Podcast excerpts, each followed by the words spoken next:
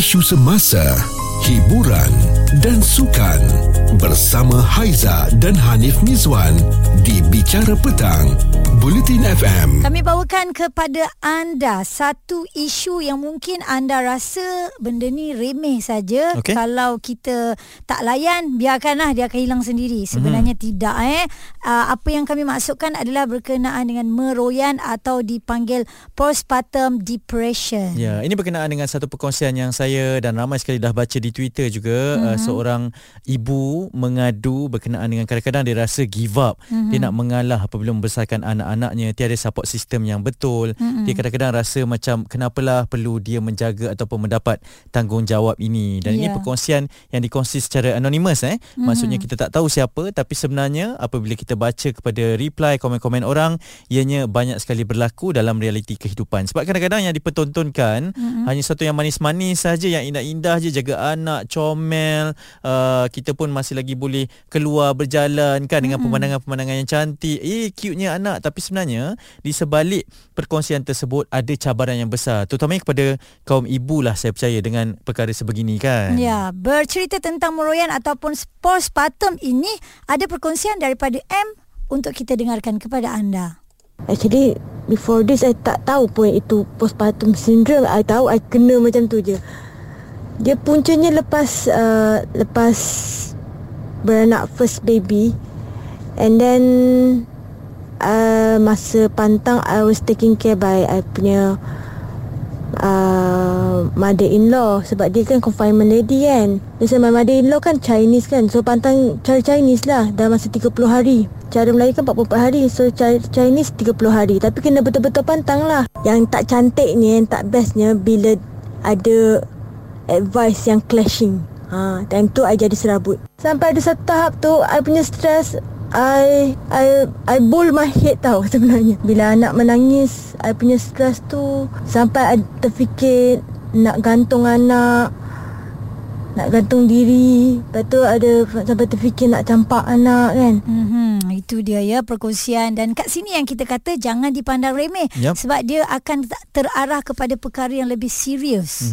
Sebentar lagi kami dapatkan pandangan daripada seorang doktor pakar, Dr. Janaki Venkatasalam, pakar psikiatri dan juga pensyarah Hospital UCSI bersama dengan kita. Cerita viral bersama Haiza dan Hanif Miswan di Bicara Petang, Bulletin FM. Haiza, Hanif Miswan, Bicara Petang, Bulletin FM. Isu yang kami bawakan kepada anda, meroyan postpartum depression. Okey, kerana kita tahu dalam keadaan sekarang selepas melalui PKP, makin banyak pula cerita-cerita yang kita dengarkan ni berkenaan dengan meroyan ni. Ya, dan itu juga yang dikongsikan di media sosial dan juga kami bawakan tadi ada satu pengakuan daripada M berkenaan dengan dia sendiri pun tak tahu apa yang dia alami. Sampai ada satu perasaan nak buang anak, nak marah kepada anak sebab dia tak ada orang lain yang dia boleh dapatkan. Betul. Dan itu antara perkongsian yang boleh membuka mata kita bahawa ianya betul-betul berlaku pada ketika ini, Haiza. Betul. Dan boleh kita recap sikit lah. Asalnya dia lepas bersalin, ibu dia dan ibu mentua dia mempunyai pendapat yang berbeza bila berpantang. Betul. Okey, dan tak boleh mandi katanya. Yang ibu satu lagi kata kena mandi. Dan di penghujungnya dia yang menjadi beban lah. Dan sampai botakkan kepala. Dan pernah juga terfikir nak gantung diri, nak gantung anak. Ini punca terjadi apabila pendapat yang berbeza dan terjadinya meroyan. Jadi kita bawakan Dr. Janaki Venkatasalam, pakar psikiatri dan juga pensyarah Hospital UCSI bersama kita pada petang ini. Doktor, mungkin daripada perkongsian kita tadi tu, apa sebenarnya yang boleh kita fahami yang sebenar-benarnya berlaku ni, Doktor? Mula-mula saya akan terangkan apa maksud postpartum depression dulu. Okey. Yeah. Jadi biasanya kita kata term postpartum depression ni kalau mengikut definisi dia ialah perubahan emosi yang biasanya berlaku dalam tempoh masa lebih kurang sebulan. Sebulan selepas bersalin lah. Okay. Atau kadang-kadang dia boleh berlaku semasa mengandung juga. Kita panggil peripartum onset lah kalau semasa mengandung dan selepas bersalin. Okey. Yeah. So adakah, okey Doktor, adakah setiap orang yang mengandung dan selepas bersalin tu akan melalui meroyan ataupun postpartum ini, ataupun sebenarnya tidak? Kebanyakan wanita, lebih kurang kita tengok statistik dalam 85% wanita memang ada sedikit ciri-ciri atau unsur-unsur gangguan emosi selepas bersalin. Okay. Kebanyakan mereka hanya mengalami simptom-simptom yang ringan saja, yang ringan dan ia sementara. Dan biasanya dia akan pulih secara sendiri. Yang teruknya bila diorang dalam 10 hingga 15% orang mengalami simptom yang kita panggil postpartum depression lah. Yang tu simptom dia lebih teruk, dan lebih kurang 0.1 hingga 0.2% wanita mengalami postpartum psychosis, iaitu mereka mengalami gejala-gejala psikosis. Yang tu yang kita panggil yang paling teruk. Ya, doktor, tadi ada perkongsian daripada M tu, katanya kerana percanggahan pendapat ketika berpantang. Dia anak yang baik, dia terpaksa nak ikut yang ni pun takut yang tu sakit hati, yang tu terasa kan. Mentua kan? Mentuanya terasa pula, ibu sendiri pun nak jaga hati juga. Jadi kesannya kepada dia sebagai ibu yang baru bersalin. Antara penyebabnya boleh berlaku sebegitu, doktor? Sebenarnya dia untuk postpartum depression ni dia tak ada satu sebab yang tertentulah. Tapi dia memang ada banyak faktor risiko lah. Biasanya kalau ada sejarah keluarga yang positif lah. Bila ada sejarah keluarga yang positif, maksudnya ada ahli keluarga yang ada depression, kebarangkalian untuk mendapat depression tu lebih tinggi lah untuk wanita tu. Selain tu dia juga boleh disebabkan oleh perubahan hormon. Okey, kita ada perubahan hormon. Jadi masa mengandung dengan lepas bersalin, level hormon tu dia akan jatuh secara ketara. Okey. Jadi ini semua boleh menyumbang ke arah postpartum depression ya doktor ya. Okey, kita akan sambung lagi cerita berkenaan dengan ini. Ini Haiza dan Hanif Miswan di Bicara Petang, Bulletin FM. Haiza dan Hanif Miswan masih lagi kekal bersama dengan anda semua di Bicara Petang Bulletin FM, isu semasa dan info terkini. Meroyan ataupun postpartum depression ini yang kami kongsikan kepada anda. Kita bersama juga dengan Dr. Janaki yang masih lagi memberikan satu sudut pandang profesional yang perlu kita tahu berkenaan dengan isu ini, Haiza. Dan isu ini bukan saja untuk wanita ini, untuk kaum lelaki yang dah berkahwin anda perlu tahu, yang belum berkahwin pun anda kena cari ilmu untuk tahu bagaimana nak handle sekiranya perkara ini berlaku. Baik, doktor, kita nak tanya lagi berkenaan dengan bila doktor kata ada bunga-bunga ataupun gangguan emosi selepas bersalin. Daripada sekecil-kecil itu ke yang orang sekeliling ni kena ambil tahu, ataupun bila dah teruk terjadinya postpartum depression ni baru kita nak tolong, bantu dan sebagainya? Kalau ikutkan, kita perlu mengambil tahu dari awal lagi bila dah nampak sedikit perubahan daripada aktiviti biasa ataupun macam mana orang tu kelakuan biasanya. Kita patut tanyakan apa yang tak okey dengan mereka. Sebab kalau kita tengokkan yang gejala postpartum depression ni, dia ada banyak simptom. Okey, so simptom dia lebih kurang sama dengan simptom depression juga. Lebih kurang sama, tapi ada yang bezanya ialah berkaitan dengan anak. Okey, so ciri-ciri depression yang biasanya kita ada tu yang memang dia punya mood akan rendah. Okey, banyak menangis tanpa sebab, lepas tu hilang minat nak buat apa-apa kerja, lepas tu dia memang hilang minat terhadap anak, dia tak minat untuk jaga baby yang baru lahir tu. Kadang-kadang dia ada macam niat nak untuk cederakan bayi tu. Lepas tu dia sendiri pun ada keinginan untuk bunuh diri. And then selain tu dia juga tiada kita kata ikatan atau bonding lah dengan anak. Biasanya setiap ibu dia akan ada bonding kan, tapi yang mengalami depression ni bonding tu yang akan hilang. Tak ada bonding dengan anak tu. Ibaratnya dia biarkan je lah baby kat situ tak menyusukan. Sebab dia sendiri emosi dia tidak stabil. Jadi dia tidak dapat menjaga anak. Dia rasa benda tu menjadi satu stres lagi kepada dia. Doktor melihat kepada perkara ini, sebab saya paling risaukan apabila doktor kata dianya membabitkan anak orang lain kan. Sebab kalau depression mungkin diri kita sendiri sahaja, tapi ni ada anak ni. Antara risiko-risiko yang boleh berlaku sekiranya seorang ibu ni menghadapi postpartum depression ni, doktor? Risiko-risiko yang boleh berlaku kepada mula-mula kita tengok kepada diri ibu sendirilah.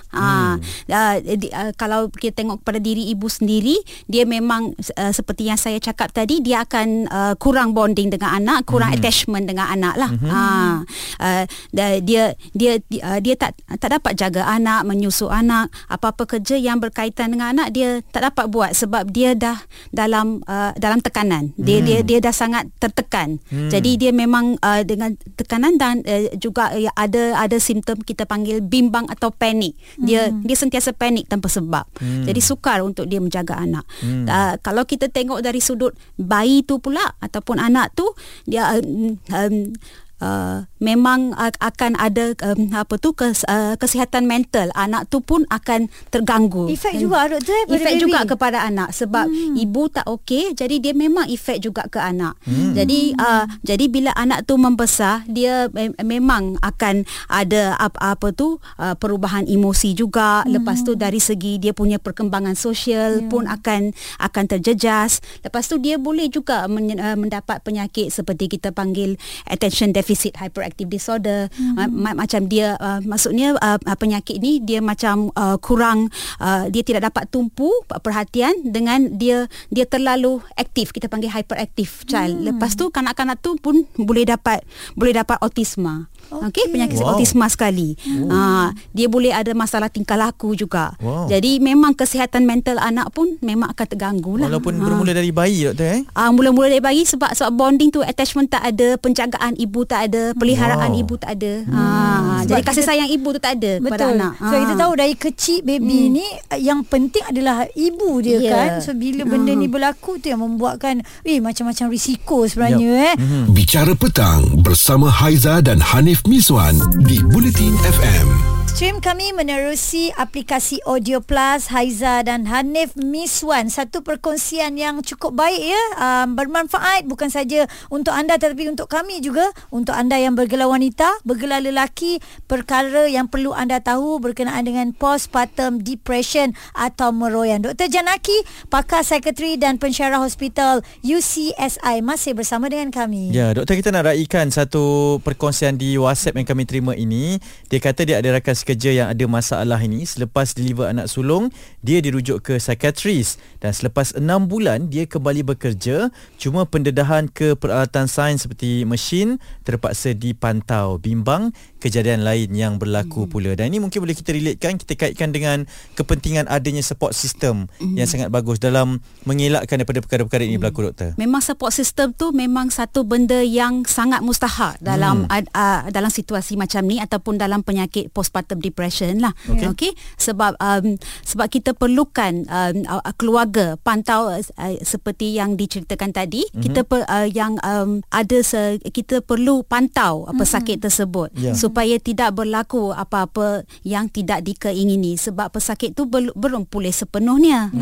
Jadi memang ciri-ciri penyakit postpartum depression ni dia memang akan hilang juga tumpuan, tumpuan ataupun konsentrasi untuk melakukan kerja. Jadi dia baru 6 bulan lepas jumpa pakar psikiatri. Jadi dia mungkin dia punya simptom belum stabil lagi. Jadi dia perlukan pantauan. Ini memang untuk keselamatan diri dia dengan juga orang lain.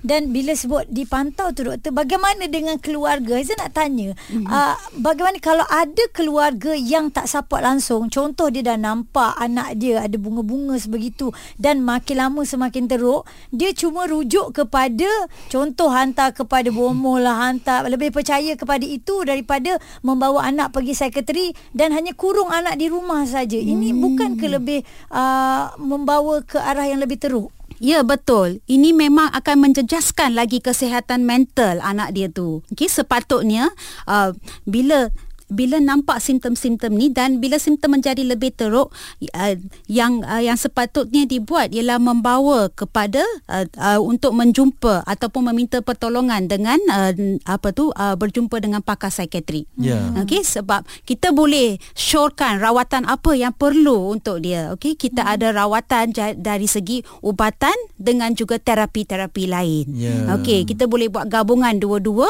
supaya dia dapat simptom dia akan kurang. Yeah. Okey, ini benda ni dia boleh teruskan juga dengan gabungan dengan rawatan spiritual juga. Okey, sebab kita panggil spiritual juga, dia sebahagian daripada kita punya mental health lah. Yeah. Jadi kita boleh masukkan ciri-ciri spiritual juga. Tapi menjumpa bomoh dan apa-apa hanya akan melarutkan dia punya gejala-gejala depresi ni. Dia lebih percaya dia lebih percaya yang mungkin anak dia ni kena buatan orang, tapi tidak berjumpa dengan psikiatri. Kita risau juga begitu. Mungkin dia ada stigma lah. Dia mungkin stigma kalau jumpa dengan psikiatri nanti orang cakap anak dia gila. Sebab itu yang banyak dalam masyarakat kita ni. Okey, doktor, mungkin secara ringkasnya doktor melihat kepada apa yang boleh kita lakukan. Kalaulah macam saya pun ada kawan yang meluahkan perkara sebegini, saya tak tahu nak buat apa ni kan. Sebagai orang awam, apa yang boleh kita lakukan juga bagi membantu menjadi satu support system yang baik kepada mereka yang mungkin berdepan dengan gejala ini, doktor? So kita boleh recommend atau syorkan mereka untuk mengambil rawatan daripada berjumpa dengan pakar psikiatri. Yeah. Okey, sebab kita boleh ataupun mereka boleh juga kalau ada support system yang bagus, support system itu pun akan mendorong mereka untuk mengambil rawatan. Rawatan itu perlu. Dalam situasi ini rawatan itu perlu, sebab kalau tidak mengambil rawatan, simptom-simptom ni akan menjadi lebih teruk dan risiko untuk mendapat next episode of depression tu memang tinggilah. Risiko untuk dapat seterusnya, sebab sekali dah kena memang chance untuk kena tu memang adalah. Dan chance tu lebih tinggi bila faktor risiko dia banyak, dengan memang ada sejarah keluarga semua tu memang lagi. Lepas tu dia dah ada tambah stres, dia kena jaga anak lagi.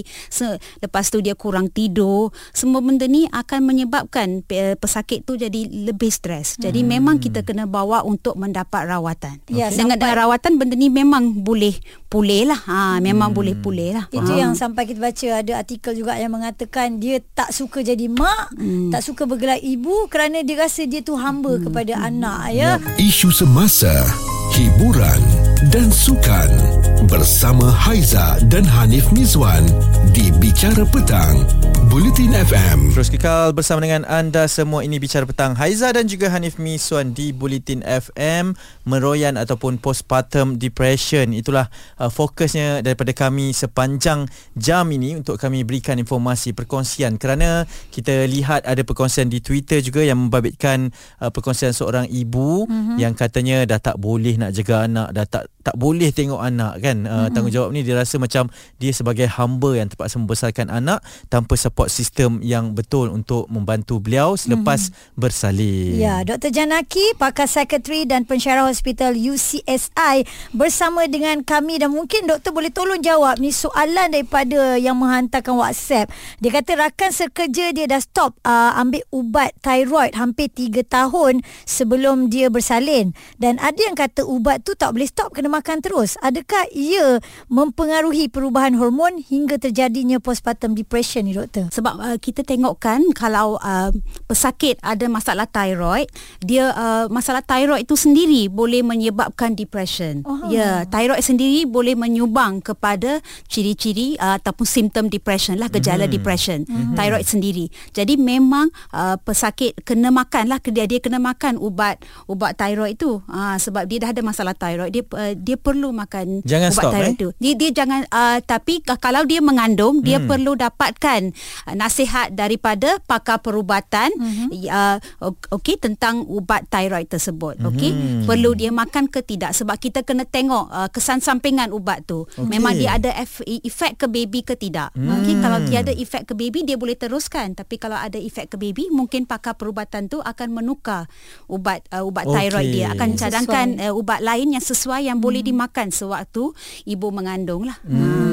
Jadi bukan kerana ubat itulah sebenarnya, thyroid tu juga yang menyumbang. Thyroid tu sendiri pun boleh menyumbang kepada depression. Dia boleh menyumbang kepada depression, dia pun boleh menyumbang kepada gejala psikosis juga. Okey doktor, satu lagi ni kita mungkin doktor boleh bagi nasihat lah, terutama kepada ibu-ibu muda yang mungkin belum bersedia nak bergelar seorang ibu, tetapi bila dah berkahwin diberikan rezeki dapat anak awal, dan tiba-tiba dia menghidapi postpartum ini doktor. Kalau dia ibu-ibu muda, dia dah menghadapi postpartum depression, okey, ahli keluarga perlu bertanggungjawab atau suami perlu bertanggungjawab untuk membawa dia untuk menerima rawatan secepat mungkin. Jangan tangguh-tangguh doktor Ya, jangan tangguh-tangguh. Okey, sebab lama kelamaan simptom-simptom itu akan jadi kronik, dengan dia pun akan ada keinginan untuk bunuh diri ataupun cederakan diri dia sendiri ataupun cederakan anak. Jadi lebih awal mengambil rawatan lebih baik untuk kesihatan mental dia, sekali dengan untuk kesihatan mental baby juga. Okey doktor, macam mana nak ubah stigma bahawa yalah kadang-kadang ya awak moyan ni, awak stres je ni kan. Kita menolak kepada realiti bahawa ianya mungkin boleh menjadi kepada postpartum depression, sampai kita tak nak jumpa, kita malu pula. Macam mana nak elak stigma tu doktor? Memang stigma ni memang kita kata common lah, ataupun memang common di kalangan masyarakat kita. Okey, sebab kalau bawa jumpa pakar psikiatri, maksudnya anak saya ni sakit mental.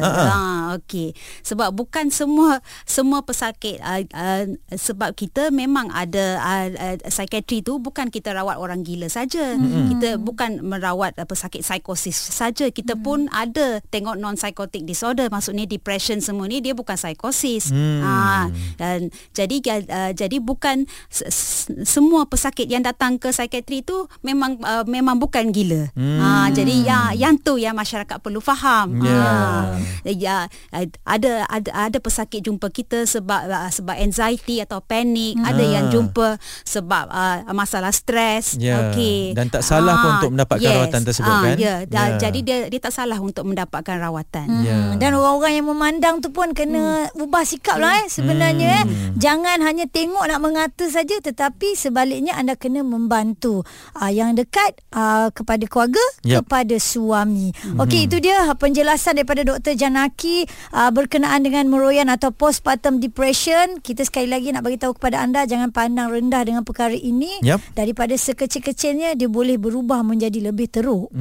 Dan semoga perkongsian ini mendapat manfaat kepada kita semua. Cerita viral bersama Haiza dan Hanif Miswan di Bicara Petang, Bulletin FM.